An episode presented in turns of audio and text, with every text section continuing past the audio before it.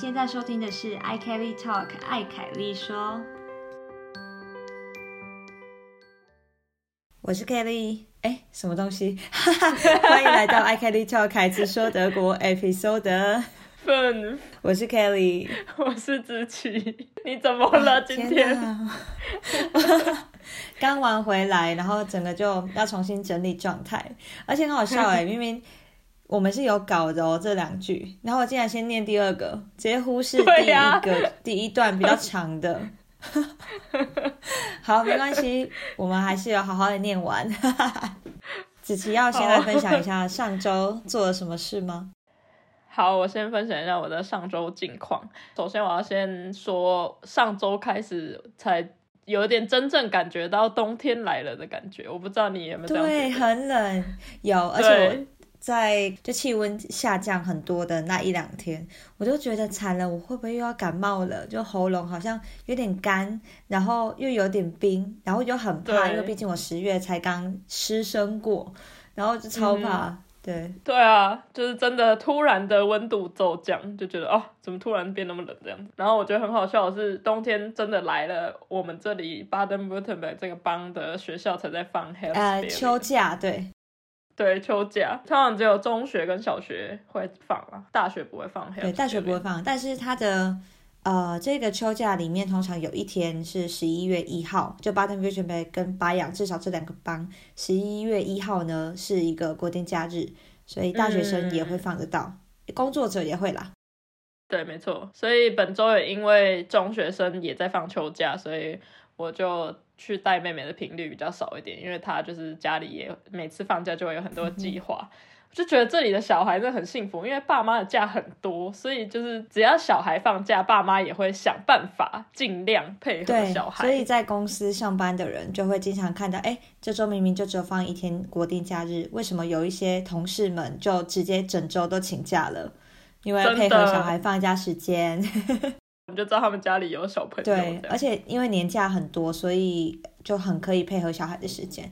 我觉得这样其实也蛮不错的，因为这样才能够就是陪小孩一起做一些什么事。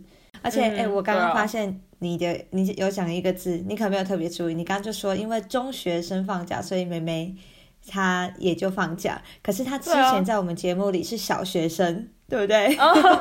对对 对，对，你看你带她多少年了？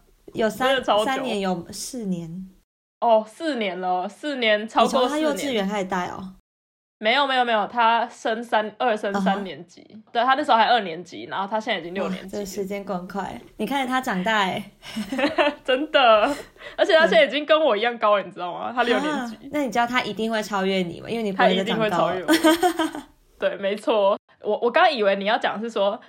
你要提醒我的是说，你说他中学生，可是因为在台湾，他其实算是小学生。哎，这个也是哎，对，因为我不知道他确切几年级，不然我可能也会有这个 联想。对，但没错，他在台湾算小学生。对，因为我每次都要跟我妈爸妈试训的时候，我妈都会问一下我近况啊什么的。啊，你去带那个妹妹怎么样？然后就会说，哦，她最近怎么样？中学又那个要做什么做什么？然后我妈每次就会说中学，他不是才六年级嘛？然后我就说对啊，然后就说六年级是小学嘛，就是很难解释，要转换一下就，哎，这是台湾的小学，对，要不要顺便跟听众补充一下？我觉得因为很多听众他可能对德国制度还没有没有那么熟悉，在德国中学就是五年级开始，所以我觉得这感觉很奇怪，你四年级之后，然后突然就要变中学生，好早哦。可是其实除了柏林以外，柏林的小学到六到六年级，嗯，对对，然后所以上周带妹妹的频率比较少，但即使如此，我还是有去一次这样，然后就是叫稍微跟她聊一下天啊，然后学一下中文这样，然后刚好呢，她上周的那个中文课，呃，有一篇课文在讲说有一个小女孩去书店买了一本安徒生的书。然后他这周的中文课作业就是上网查安徒生这个人是谁。然后这件事我想分享一下，是让我感觉到真正中文的困难，是因为我就跟他说：“你知道安徒生是谁？”他不知道，他完全没有感觉是一个人名或是一个翻译的名字。然后我就跟他说是那个 Anderson，然后他就一直笑，他就说 Anderson 是安徒生，然后听起来好奇怪什么，他就一直笑一直笑。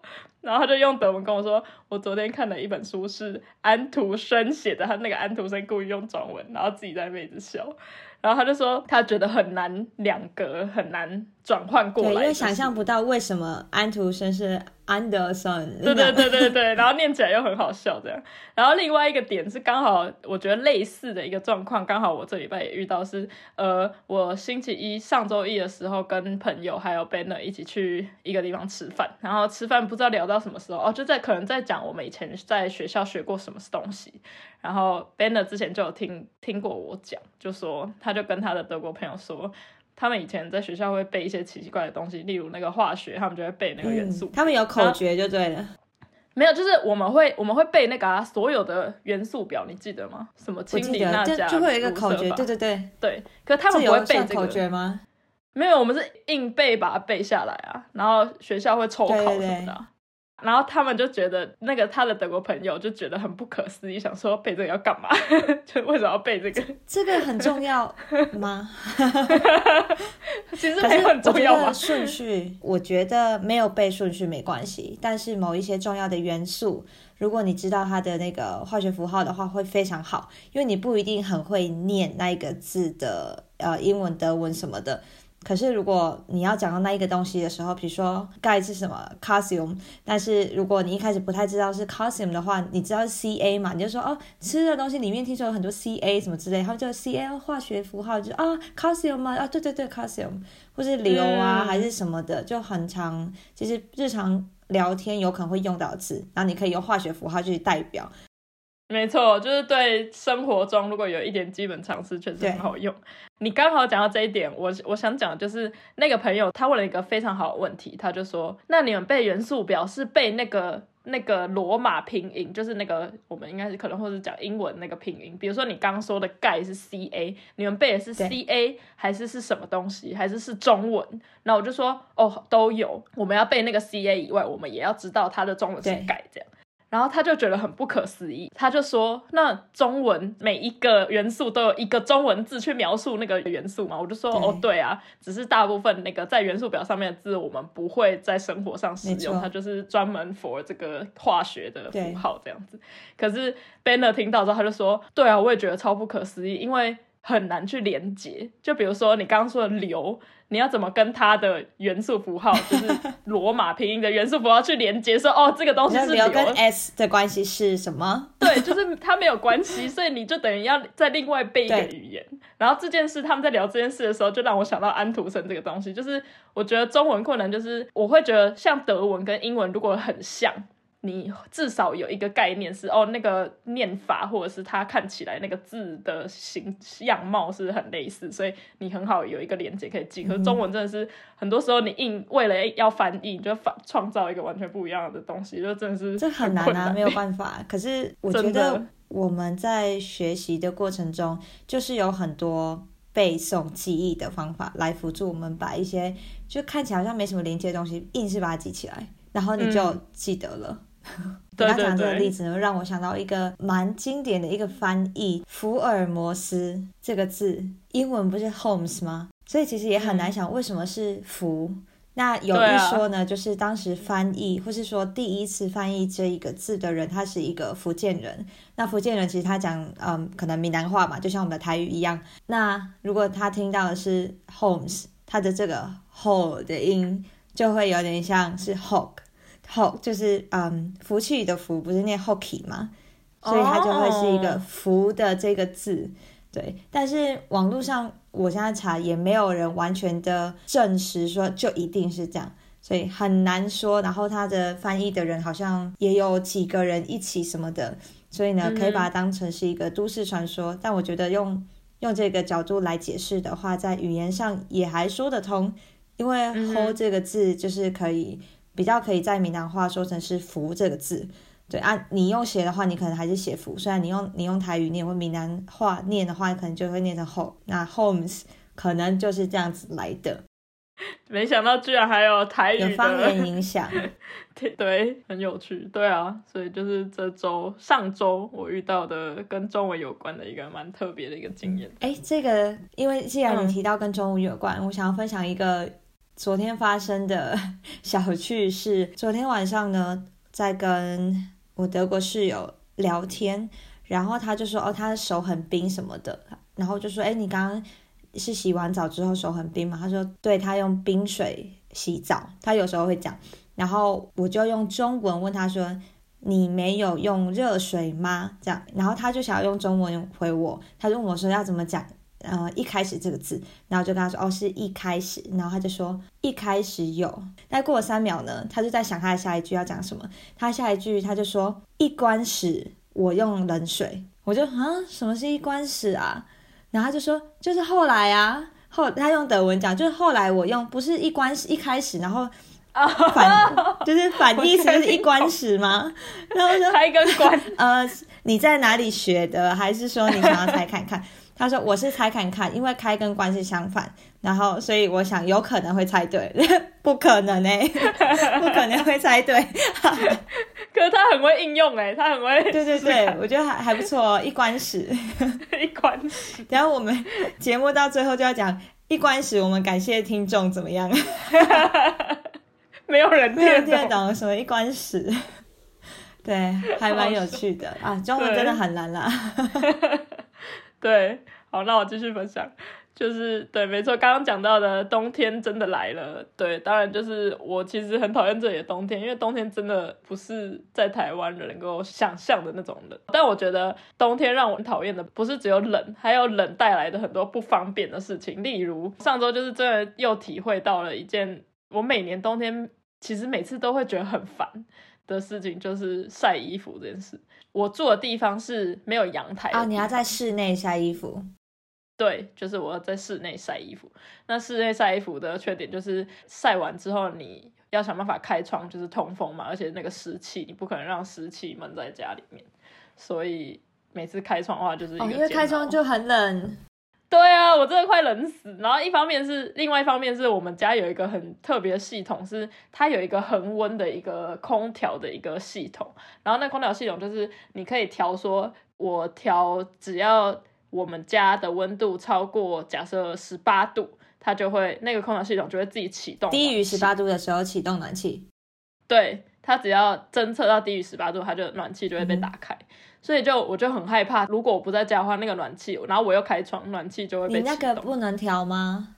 我们刚来的时候它是十九度哎，然后之后我们把它往下调，调到十七度。可是我猜它可能不能再往下调了，因为我记得 Ben 好像也说最低好像调到十七度，所以就变得有点麻烦这样子。然后晒衣服这件事的麻烦程度，让我想到之前我也有跟我们呃 Benner 的爸妈讨论过这件事情。然后就说哦，很可惜我们家没有阳台，就我希望下一次搬家的话什么的，幸运的话是有一个阳台的地方就可以晒衣服。然后他们就突然想到这件事，他们就跟我分享说，但就算有阳台要晒衣服，你可能也要注意晒衣的时间。然后我就充满问号，想说晒衣晒要什么时间？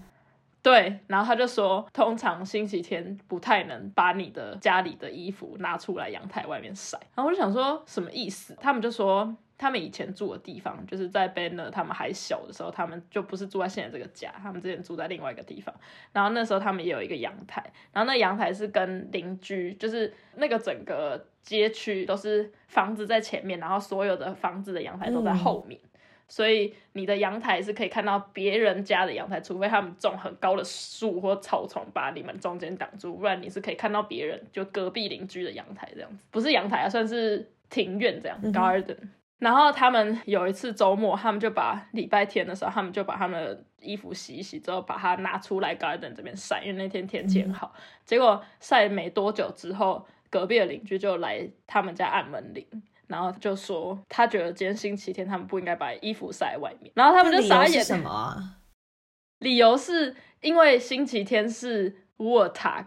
然后沃塔对大家来说，除了要安静以外，他们不想要看到就是工作的事情，不是工作事情，或是很私人的东西，或很杂乱的那个整个那个画会影响他们的就是享受周日的时光这样子吗？对，没错没错，就会影响周日是沃塔这个周日。然后我就 问到。我就充满问号，我就说，我就想说，那我就说，可是你们晒你们家的 garden 呢？你们家的后院又不是晒到别人家，还是晒在你们中间的什么栏杆还是什么？对啊，完全没有影响到别人啊。对，然后我就觉得很莫名其妙，就是天哪，德国人真的很严格哎，到底我星期天做什么到底关你什么事？对，而且如果我平日都在上班什么就没时间，那我就是要周末做这些事情啊。对啊。然后我有跟 Banner 讨论过这件事，他在这方面反而。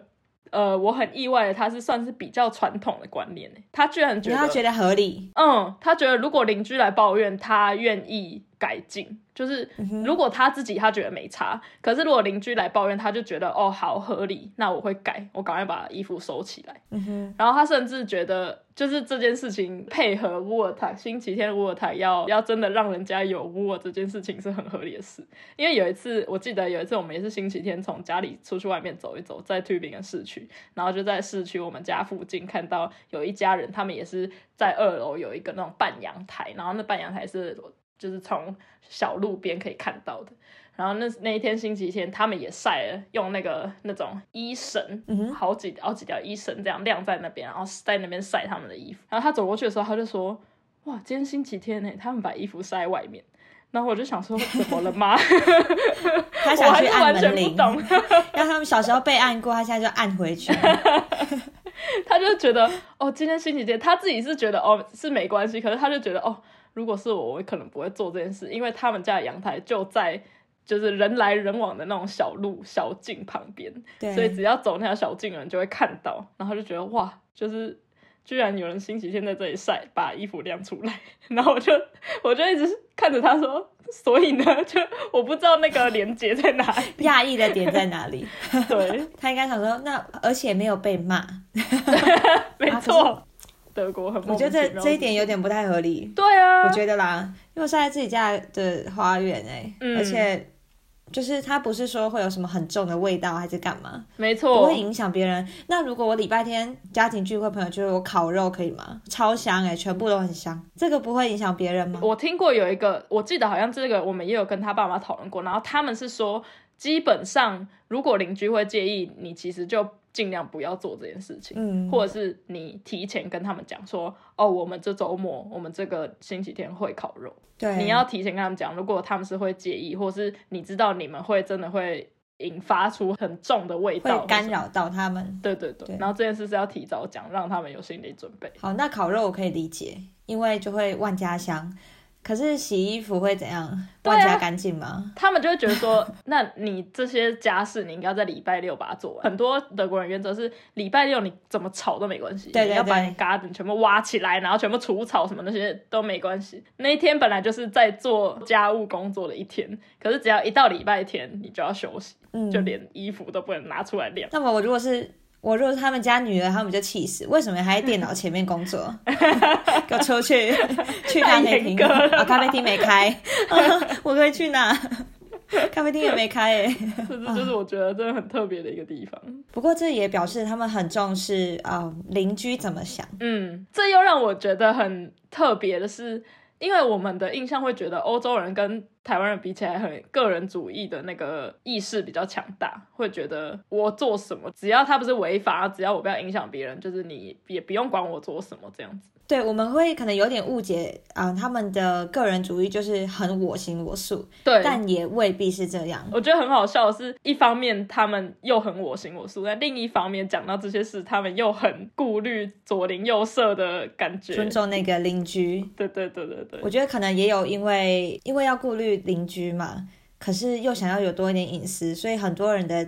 花园呢，他们就会有比较高的那个树丛，嗯，我不知道台湾叫怎么讲，德文叫黑黑壳的样子，就会尽量让别人家看不进来你们家，就保有自己的一点隐私。或者是如果那一个树丛真的很高，那你在那边晒衣服，就也不会有人看到。对，所以如果你想要避一下社会眼光，所以如果你想要星期天在庭院或者阳台晒衣服，就种下一些树丛，让大家看不到你。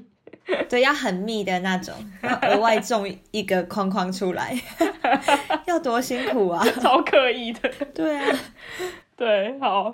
然后最后关于冬天，我想要就是跟大家分享我自己的三个冬天好伙伴。好，第一个东西就是维他命 D，你有在吃哦？有，特别冬天才会吃，因为我大概两年前吧，就是在后期在德国的这。一两年，会冬天真的会很明显的感觉到自己的情绪很低落。嗯哼，即使可能出去走一走回来了，然后但是过一阵子又很低落，因为主要我我自己觉得是因为日照变短，就是影影响我蛮大的。这个会有影响，没错。对，然后那时候就有朋友推荐我说，你去 DM 买维他命 D 来吃，他自己觉得对他自己来说蛮有效，然后推荐我。然后我就从去年开始吃吧，就真的我自己觉得，我不知道是可能心理作用也有关系啦，但我自己有觉得蛮有用的，嗯就是对自己稳定情绪跟对免于忧郁这件事情，我自己嗯哼，觉得蛮有用。你这让我想到，我之前读过一篇报道说，北欧人像芬兰吧，好像是自杀率蛮高的一个国家。嗯哼跟这个冬天忧郁也有一些关系。然后另外，我之前有跟我德国室友去挪威的时候拜访，就住在那里的朋友。然后那个时候呢，刚好他们家有一个新生儿，就是什么两两三个月那种，嗯所以我就看到那个女主人她哺乳之后呢，就拿了一个很像也不是针筒，就是不是针，但就是那个那个桶，然后就可以注射东西进去小 baby 的嘴巴里面，然后他就灌了一些东西进去，然后我就问他说：“哎，那是什么？”他说是维他命 D。哦，然后我说哇，从小 baby 就要开始维他命 D 这样子补充吗？哇，我就很惊讶。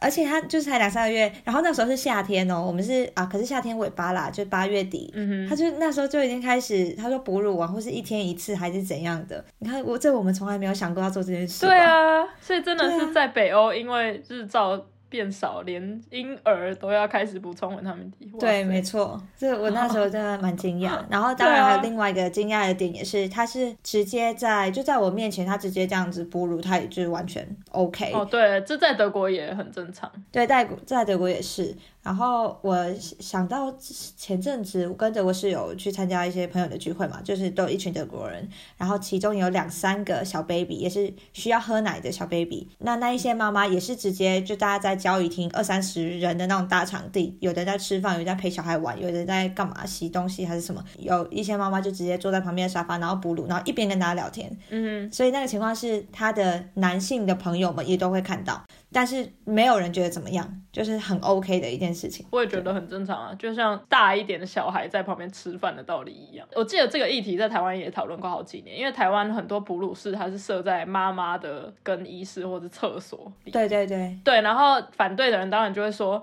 你会让你的小孩在厕所里面吃饭吗？就是觉得很不合理啊，就是嗯，哺乳这这件事情本来就应该是只要小孩饿，他就在公共场合他就可以做的事。对，啊。嗯，不过我觉得台湾应该还还没有办法这样子，就太太困难了。就连我自己虽然这样看，我我会觉得 OK，就是别人这样我也不会觉得怎么样。但是我如果要自己在公共场合哺乳的话，就想象中啊，我会觉得无法想象哎、嗯。我可能还是会希望对去别的地方，或是如假设我在家，然后朋友来访，在我假设我有小孩，然后他需要喝奶，我可能会在我去一下房间，类似这样，，OK，就我就不会就是马上就哎、啊，然后还在那边聊天，然后哎看看影片啊干嘛的，然后就在那边哺乳。嗯哼，我觉得可能心理障碍还是有，但我也不知道，也许我有小孩的时候，那时候可能我在德国住的时间就更长，就更觉得没问题。这个是心理障碍需要跨、跨过去的一个部分。对啊。然后第二个，我的冬天好伙伴，我想分享的是我的保温壶。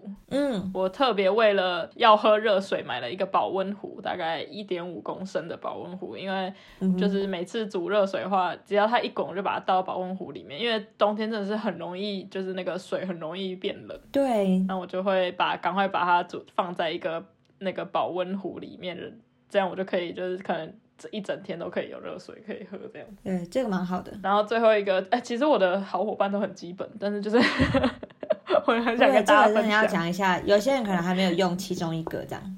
对，然后第三个是热水袋，热水袋就是可能。尤其是女生可以理解，是那很多女生在月经来的时候会用的东西，就是一个嗯热水的塑胶的一个袋子，然后你可以把热水倒进去，然后放在你的身体的任何地方。有的人会放在月经来的时候，当然就会放在肚子前面保温，然后或者是腰酸的时候也可以放在背后面这样子。啊，应该是细胶的，细胶做哦，的。对，哦哦哦哦，对对对，应该是细胶，塑胶应该融化。对，对，直接讲倒热水下去，哎，不见了，细胶的。然后通常外面都会有一层，原理就是像裹一个毛巾，让你不会烫伤。对对对对对，对一层什么棉布还是干嘛的。我现在本人呢就使用一个，现在在我大哦腿上，，OK，对，很温暖。对，这真的是冬天的好伙伴，尤其是现在我们已经好几个连续好几个礼拜跟大家在讲暖气，现在就是涨价很多，大家就尽量能不开暖气都不开暖气，所以这时候就是这这些冬天好伙伴就真的可以很好的派上用场。嗯，没错，这几个我自己也都有在用，所以也推荐给大家。对，而且说是小资族完全可以负担的好伙伴。没错，而且它不像暖暖包，你用完还要丢掉，这个就你买一个，然后就用很久。对，没错，真的真的蛮有用的，就是推荐给大家。我哎、我想要问你，你睡觉的时候会用热水袋吗？呃，我月经来的时候会，其他时间、嗯但冬天呢？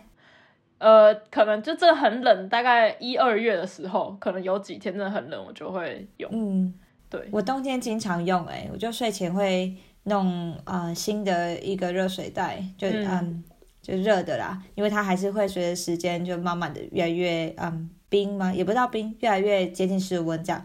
嗯，那睡前呢，我就弄一个热水袋，我就会放在我的棉被下，就当做暖被这样。嗯，要不然进去就啊很冰啊，然后手脚冰冷，其实很难睡。对，真的、对，这个也推荐给大家，还蛮蛮好用的。没错。然后最后想分享上周的近况，就是星期天的时候，我陪 Banner 一起去一个路跑。我本身没有跑，我是当观众，然后他就是参加这个路跑，是你啦啦哦队，对，Hohenzollern 老 Hohenzollern 就是应该是 Burg Hohenzollern 是在巴登 württemberg 一个蛮有名的一个城堡，这样子就是霍亨佐伦城堡，嗯很漂亮的城堡没错。对，然后他们就在那边办了一个路跑，是从山下的某一个小城市一直沿路跑到山上的城堡里面，这样子，嗯哼，终点在城堡里面。那你怎么上去？你搭公车上去？对我搭公车上去，而且哦，昨天真的是超冷的。昨天我们出门的时候，我看我的那个手机的温度才一度，我想说啊，我可我一定要出门吗？就是你连搭公车都不想搭，对，真的，人家要去跑步哎、我们就先搭火车到那个小城市，就是黑 hình 恩，在后温托人下面的那个城市之后，跑者们起跑之后，就会有一辆接驳的巴士吧，算是这样，然后就带观众想要搭车的观众就一起上山到那个城堡的正下方，然后最后大家再走一小段到城堡路往上走，最后一段徒步大概我猜应该三四百公尺吧，然后就上去那个城堡。呃，刚好我有两个朋友跟我一起去，就是去看看走一走这样。然后我们搭巴士上去，到那边之后再往上走，往上走真的是很陡，所以我们就也走得很累这样子。但是也跟路跑的人比起来，当然就是小 case 这样。对，然后讽刺的就是我们根本还没有走到终点，就还没有走到城堡本身的时候，我们已经被就是第一名的跑者追上了，就他就从我们后面要赶快过来，跑啊！他真的你们要有够赶快快的，第一名，太快了傻吧！傻眼都不行人。家从火车站直接跑到那、哎，对，跑上山哦。我们真的很丢脸，就是比他，我们用搭巴士，然后再走路那一小段上山还比他慢，然后就真的是他超快的，他好像我们看到他的时候才开跑半个小时吧，哇，就真的，哎、那个跑第一名有什么奖励吗？哦，我不知道有没有奖金哎，好问题。但是是一个荣耀，对，而且确实 而且还蛮特我在他。追过你们的时候，应该是蛮开心的，就哈，你们这群人还比我慢。啊，是吗？我以为我在想他追过我们的时候，应该觉得我们很烦，就挡住那个路，因为我们三个并排走，然后想说路那么窄了，还在那边挡住。他还要绕道弯一下。对，对，但就是很特别，因为确实平常如果你要上到城堡上面去看城堡的话是要付钱的，可是因为这个活动，他们当天早上就是免费让大家到那个城堡的。呃，没办法进去城堡里面，可是就是在城堡前面的那个广场，这样终点在那里，然后大家就可以上去那边看景啊，然后就帮帮跑者加油这样。你们到上面的时候是看得到全景的吗？还是有一些就是云雾缭绕，其实也看不到？哦，昨天天气非常好，我们出门的时候还整个都是雾，连 Tubingen 这边都是雾。可是我们一到黑 hình 恩起跑的可能前几十分钟天气又变很好，出太阳，嗯。所以没有没有任何的云，嗯就是可以很清楚的看到山下的小城市们这样。这样蛮好，因为有一年我也有一起去呃去看 b a n 跑步，对，然后那一年就整个都是云啊，对。就其实看不太到景，对，但也是另外一种美。对对对对对，这就是我们星期天的一个小活动这样子。嗯哼，哦，我们还有看到有一起去跑的跑者里面有一些 Banner 的朋友，然后有一个朋友他就是在那个司徒的那种，我不知道他是在帮的政府工作吗，还是在更小的地方政府工作，他就在那种财务部门工作，所以他还蛮了解整个。这个附近的，比如说政府官员有谁啊，或者是什么，就是可能他有接触一些那样的人，然后刚好我们呃在那个城堡的时候，我们要最后要离开的时候，他们他就指给我们看说，你们看那个在那个终点那边站了一个穿了一个很优雅大衣黑色大衣的一个男男子，那个就是霍恩抽人，就是他就是 Hair 霍恩抽人，哦，他就是地主，对呃城堡的堡主这样。对对对对对，然然后他们就在讲说。对他就是真正的，如果今天德国还是一个帝国的话，他就是德国的皇帝。对因为霍恩抽人是在德国是一个对很大的一个那叫什么皇室，对，没错所，以今天如果德国还是帝国的话，他就是我们的皇帝。对，侯文抽人先生，国王侯文抽人这样。对对对，他看起来有跟我们普通人一样吗？一样的、啊，没有什么哦长得、原来是长得特别没有看起来就是金光闪闪的，就是会发亮。没有没有没有没有什么马车跟在他后面，没有没有。对，这是我的上周近况。好，那我来分享一下最近发生什么事。好的，上周就十月也结束了嘛，其实我觉得十月过得很快，那我就盘点了一下我十月的整个的生活状况。嗯，那首先我的健康状态，因为十月的时候我不是就有生病吗？十月初，对啊，然后就又失声，所以我大概有应该有七到十天都不太能好好工作什么的。嗯哼，对，就主要卡在喉咙的问题，就那时候才发现，哎，不能讲话，好像影响我的生活蛮多的。嗯对，算是也是一个学到，所以之后要好好的注重自己的喉咙保养、身体健康。对，不过我还是有，嗯啊，当然生病那一周就没有去暴食，但后来就有一周两次啊什么的，就把它抱回来的概念，对，把健康找回来，把健康找回来，没错。是什么对，然后我也我也看了一下我十月的一些，嗯，就做了什么事情，工作上，然后跟嗯。付出了一些努力，有没有哪些东西有我期待的结果，或者说哪些东西可能它的预期结果会在比较久远一点的未来才实现，就稍微大概想一下。那做这个反思有一个很重要的意义，是在于我可以去调整我接下来这一个月或是下一个月要把重心放在哪里。因为毕竟我们每个人一天就会二十四小时，那如果我没有稍微做这个反思的话，我可能会。一直在做一些很重要，然后也没有人在意的事，那最后就搞得自己很累，就这样也不行，还是要做一些自己也可能也有成就感，然后在呃各方面他也能支持我的事情，这样子。嗯哼，好，那第三个我做的反思就是，嗯，因为十月呢，我家里有一些事情，然后所以我每天基本上都要打电话跟家里讲一下话，就都有一到两个小时这种，每天哇几乎就是每天。对，一直到上周末的事情有稍微有一点告一个段落哦，尤其我十月不是又喉咙不行吗？对啊，所以我觉得对，当时喉咙会那么惨，可能有一个因素是我在知道喉咙快要不行了，我还是硬讲，哦，跟家里讲也蛮久。然后当然不是只有那个，还有工作上的一些讨论什么的，我也硬讲。嗯哼，那那一阵子呢，我确定喉咙不能讲话之后，就变成要打字，嗯哼打字跟家里就是讨论啊，处理一些事情什么的。对，所以花了蛮多时间在这件事情上。不过接下来应该就还好，呃，我可能就一两天打个电话聊个天这样，但就不是一个，嗯，要处理一个蛮重要的事情，嗯哼，这样子，所以心理压力也会稍微小一点吧。对嗯好，然后嗯，这个秋季假期呢，呃，我们也去了室友他老家，然后连续两天有他家人生日。第一天是一个小孩，第二天是一个大人。然后我觉得很好笑的是，在第一天那个小孩的生日派对上呢，有一些小孩的啊、其他邻居，所以你其实会看到一些平常不熟的人，但你还是会跟他们一起吃蛋糕、一起聊天、一起吃晚餐什么的。那在那个小孩的生日派对上，看到蛮有趣的画面，就是呢，那个不熟的、比较不熟的邻居，他刚好在这派对上得知隔天是某一个我们另外一个家人的生日，然后他就说：“哦，你明天生日哦。”然后说：“哦，对啊，我明天生日。”然后他就哦，因为你知道不能说生日快乐，然后就尴尬在那里。我就想说，哎，对耶，这个情况要怎么办啊？子琪，你觉得？哦对啊，如果你得知，哎 k a t i e 明天生日，然后呢，要怎么办？要讲什么啊？哦，我觉得、哦真的很难呢因为。你因为你不能祝祝他生日快乐啊，在德国你不能提早对祝人家生日快乐，是一个禁忌。对，可是那还能讲什么呢？好问题耶。希望你明天庆祝的很快乐。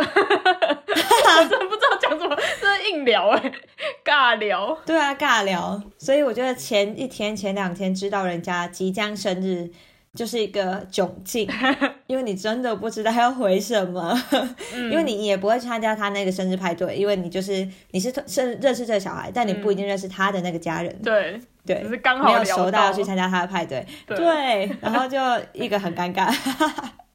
我在旁边看，我觉得好好笑。在这里可以跟大家说一下，之前我们已经讲过，就是在德国不会提早祝人家生日快乐，跟台湾是相反的，反而是你可以当天或是之后生日过后，大概一到两周都可以再祝人家生日快乐。对，然后我记得之前我们就有讨论说，我们觉得超怪的，因为就是你知道往后才祝人家生日快乐，就很明显你已经忘记。就要忘记，对啊，所以我其实现在也都会有一个矛盾，就是如果我看到在德国才认识的台湾朋友，他可能生日，可是我可能不知道他的生日啊，他可能 po IG 什么的，那我要再补祝他生日快乐吗？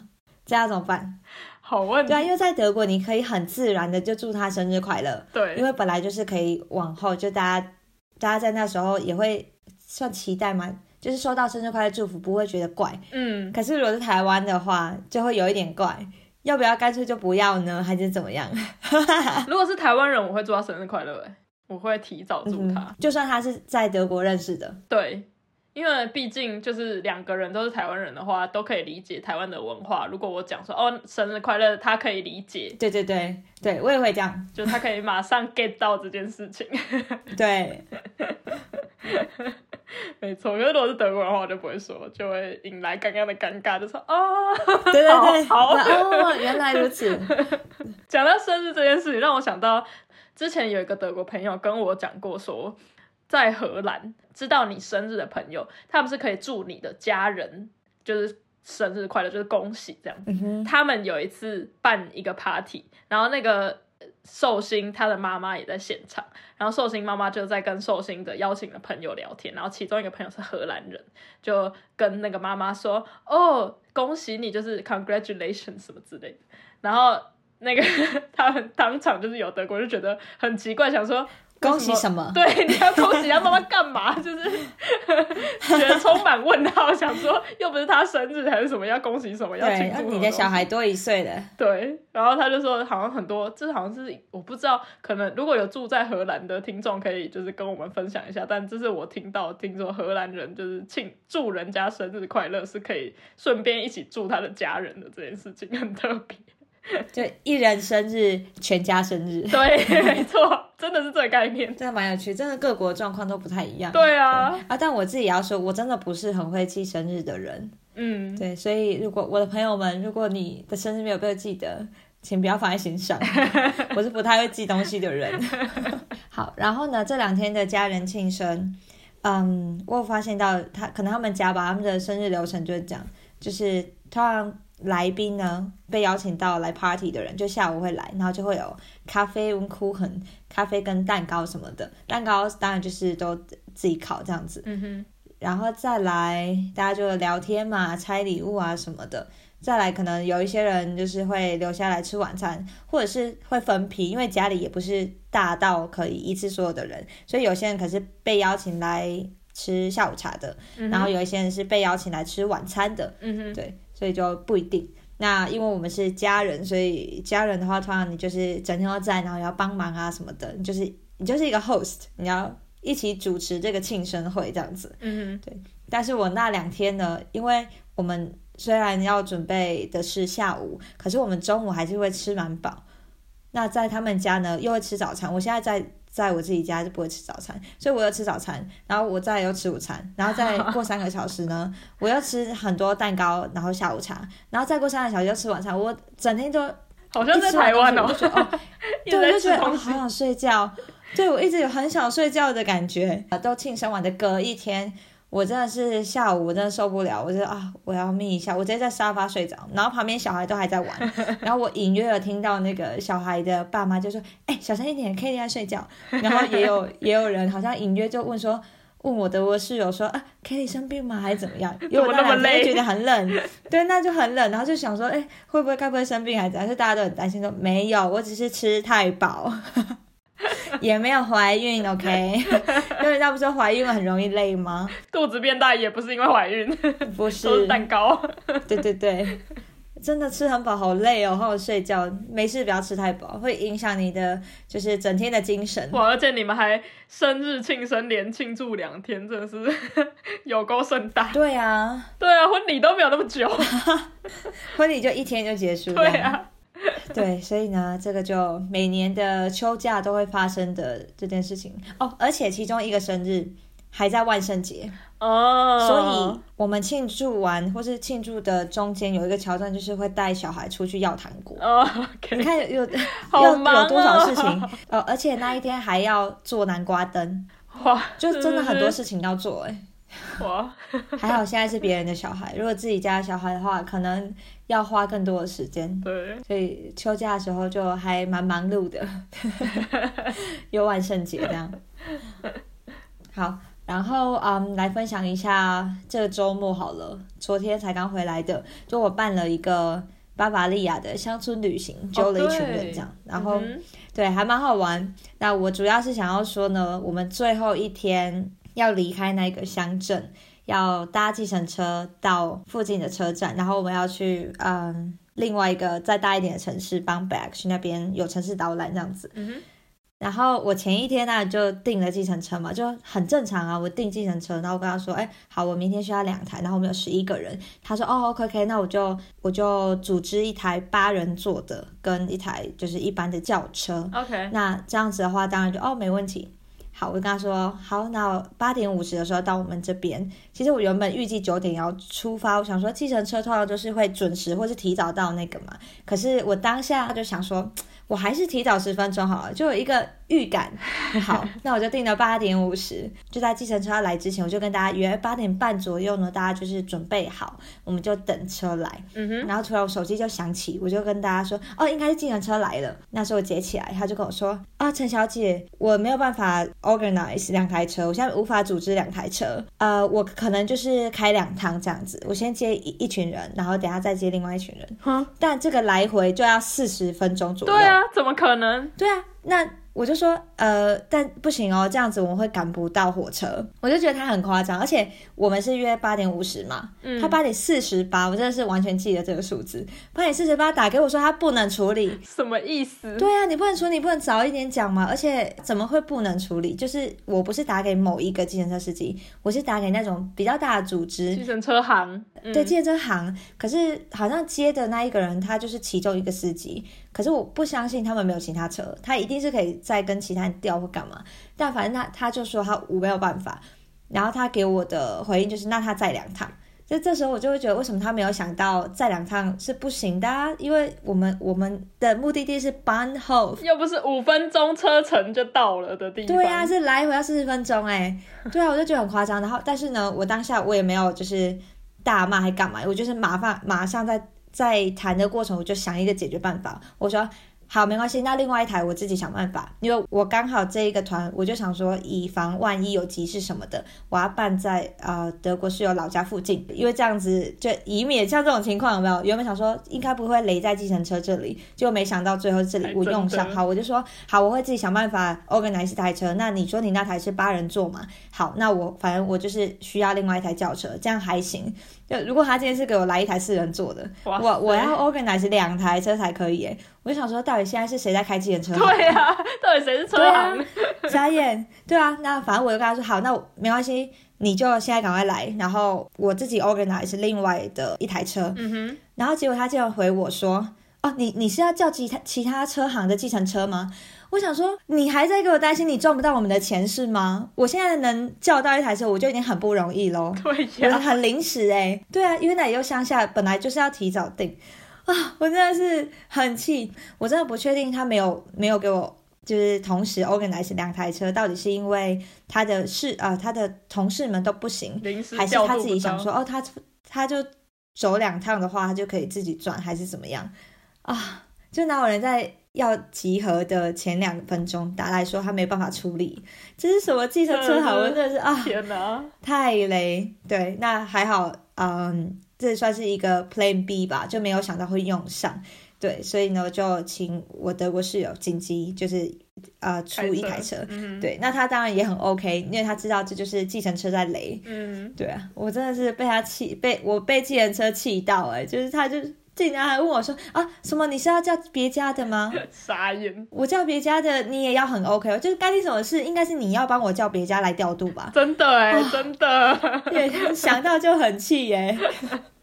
还好最后都有顺利，天哪！对，没错，所以这个就是告诉我们，不要想说台湾计程车应该都很准时，这边可能也会，就不一定哦。他前两分钟告诉你，哎，我没有啊来，或是什么我车不够 啊，这个真的是太夸张。你这让我想到上礼拜我们还在讲关于那个毕业典礼的那个 organize 的问题，我就是觉得到底这里对就是组织规划这件事情，为什么常常遇到那种那么雷的？雷包啊，就是我就觉得哇，也太夸张了啦！所以真的就是在这里计划旅行，什么永远要想一个备案，真的你不知道，你不知道什么时候真的会突然出一个很莫名其妙的紧急状况，让你没办法继续你的行程或是任何的计划。对，然后那个中间的等待时间预留的缓冲一定要够，真的。对，那我刚刚讲的这个计程车是比较特殊，算比较。少听见的案例吧，所以特别讲，那就不用提了。就是大家在前往那地方的时候，火车误点啊什么的，这个我就不多提了，因为这个就耳熟能详，就 就大家都已经知道。对对，所以大家计划旅行什么的要。一定要有一些心理准备，就是会在这些奇怪的事情上被雷到。真的。好，我上一周差不多这样子，那现在就回到了我的家。讲有感觉到你讲到真的气到，又又气一次。没错，那个剪辑的时候音量这一段可能要稍微拉低一点。越讲越大声，真的是。好，那我们来分享一下奇闻异事，好了。好。本周呢，我有两个奇闻异事可以分享。第一个奇闻异事是关于 Tubingen，就是我们这里的一个小新闻，就是 Tubingen 在十月底的时候进行了我们的市长选举，前面的前任市长他就很顺利的连任。但我今天想要分享不是市长就是连任这件事情，而是选完之后呢，我看到一个新闻，就是说。呃，在德国，呃，选民是可以选择用 Briefwahl 去选举，Briefwahl 就是邮寄投票，选票会寄到你家，然后你就在家里面盖完你想要选的候选人之后，你就把它再寄回去那个市政厅或是那个 Tubingen 处理这个选选务的地方的单位这样子。然后呢，这个新闻就是说，因为呢。Deutsche Post 德国邮政最近有很多问题，主要是缺工啦，很多呃包裹跟信件大抵累，所以导致呢，在 Tübingen 这一次的市长选举当中，有两千个选民申请 Briefwahl，他们没有在投票前收到他们的邮寄投票的信，所以导致这两千人根本没办法选市长。这样子怎么办啊？他这样子这些票还会影响开票结果吗？因为他是在那之前寄出的。对啊，还是他是以抵达日为主？没有没有，他们就是完全没有在投票前收到他们的 brief，所以就有两千人因此没有投票。是这个是在已经选完我意思，是说，在投票呃，在开票日或投票日算当天嘛，在那一天没收到就不算了是吗？还是说只要你在那之前寄出都算了？应该是在那之前寄出都可以。照理来说，应该是他只要在投嗯但是要收到才算数。对投票日前或是投票日当天收到，他都可以被算在你的他们的票箱里面。嗯，对，可是就有大约两千啊人完全没有收到他们的选票，所以他们也完全没有投票，这样。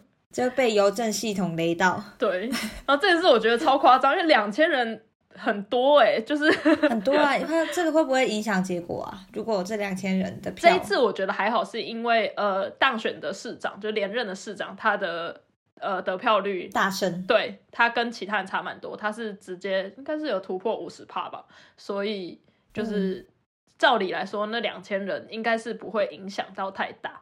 可是今天如果他是很险胜或什么的，那我就很难讲了吧？两千人可能哇对会吵起来哎。对啊，对啊，所以这真的是一个很莫名其妙的新闻。然后德国人，我听到这两个礼拜就是有德国朋友什么也会讨论这件事，但他们就好像把它当一个娱乐在讲，就是一个趣闻说，对啊，好夸张，有啊两千人没有投到票什么。那我就觉得，如果在台湾，因为台湾的那个政治的那个敏感度又比较高一点，对对对那个对，大家应该会很气愤，然后甚至有人一定会要去控告那个什么中选会什么之类的。